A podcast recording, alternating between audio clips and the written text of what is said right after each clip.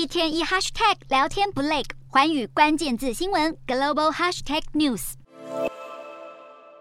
尽管多位联准会官员持续发表鹰派言论，但随着美债殖利率下滑，美股主要指数在七号开盘后一路震荡走高，并且苹果的秋季发表会登场，让苹果股价 V 型反弹，瓶盖股也群起高涨，纳指净扬超过百分之二，终结七个交易日连续收黑的跌势。美股四大指数集体收红，道琼指数大涨四百三十五点九八点，收三万一千五百八十一点二八点；纳斯达克净扬两百四十六点九九点，收一万一千七百九十一点九零点；标普五百上涨七十一点。六八点收三千九百七十九点八七点，非半指数上扬四十点零三点，收两千六百一十一点五零点。欧洲股市方面，中国的贸易数据逊色，增添了全球经济疲弱的担忧。国际油价跌落到乌俄开战前水平，欧洲原物料股领跌，但是公用事业股逆势攀升。欧洲三大股市走势分歧，英国股市下跌六十二点六一点，收七千两百三十七点八三点；德国股市上扬四十四点五三点，收一万两千九百一十五点九七点；法国股市小涨一点三一点，收六千一百零五点九二点。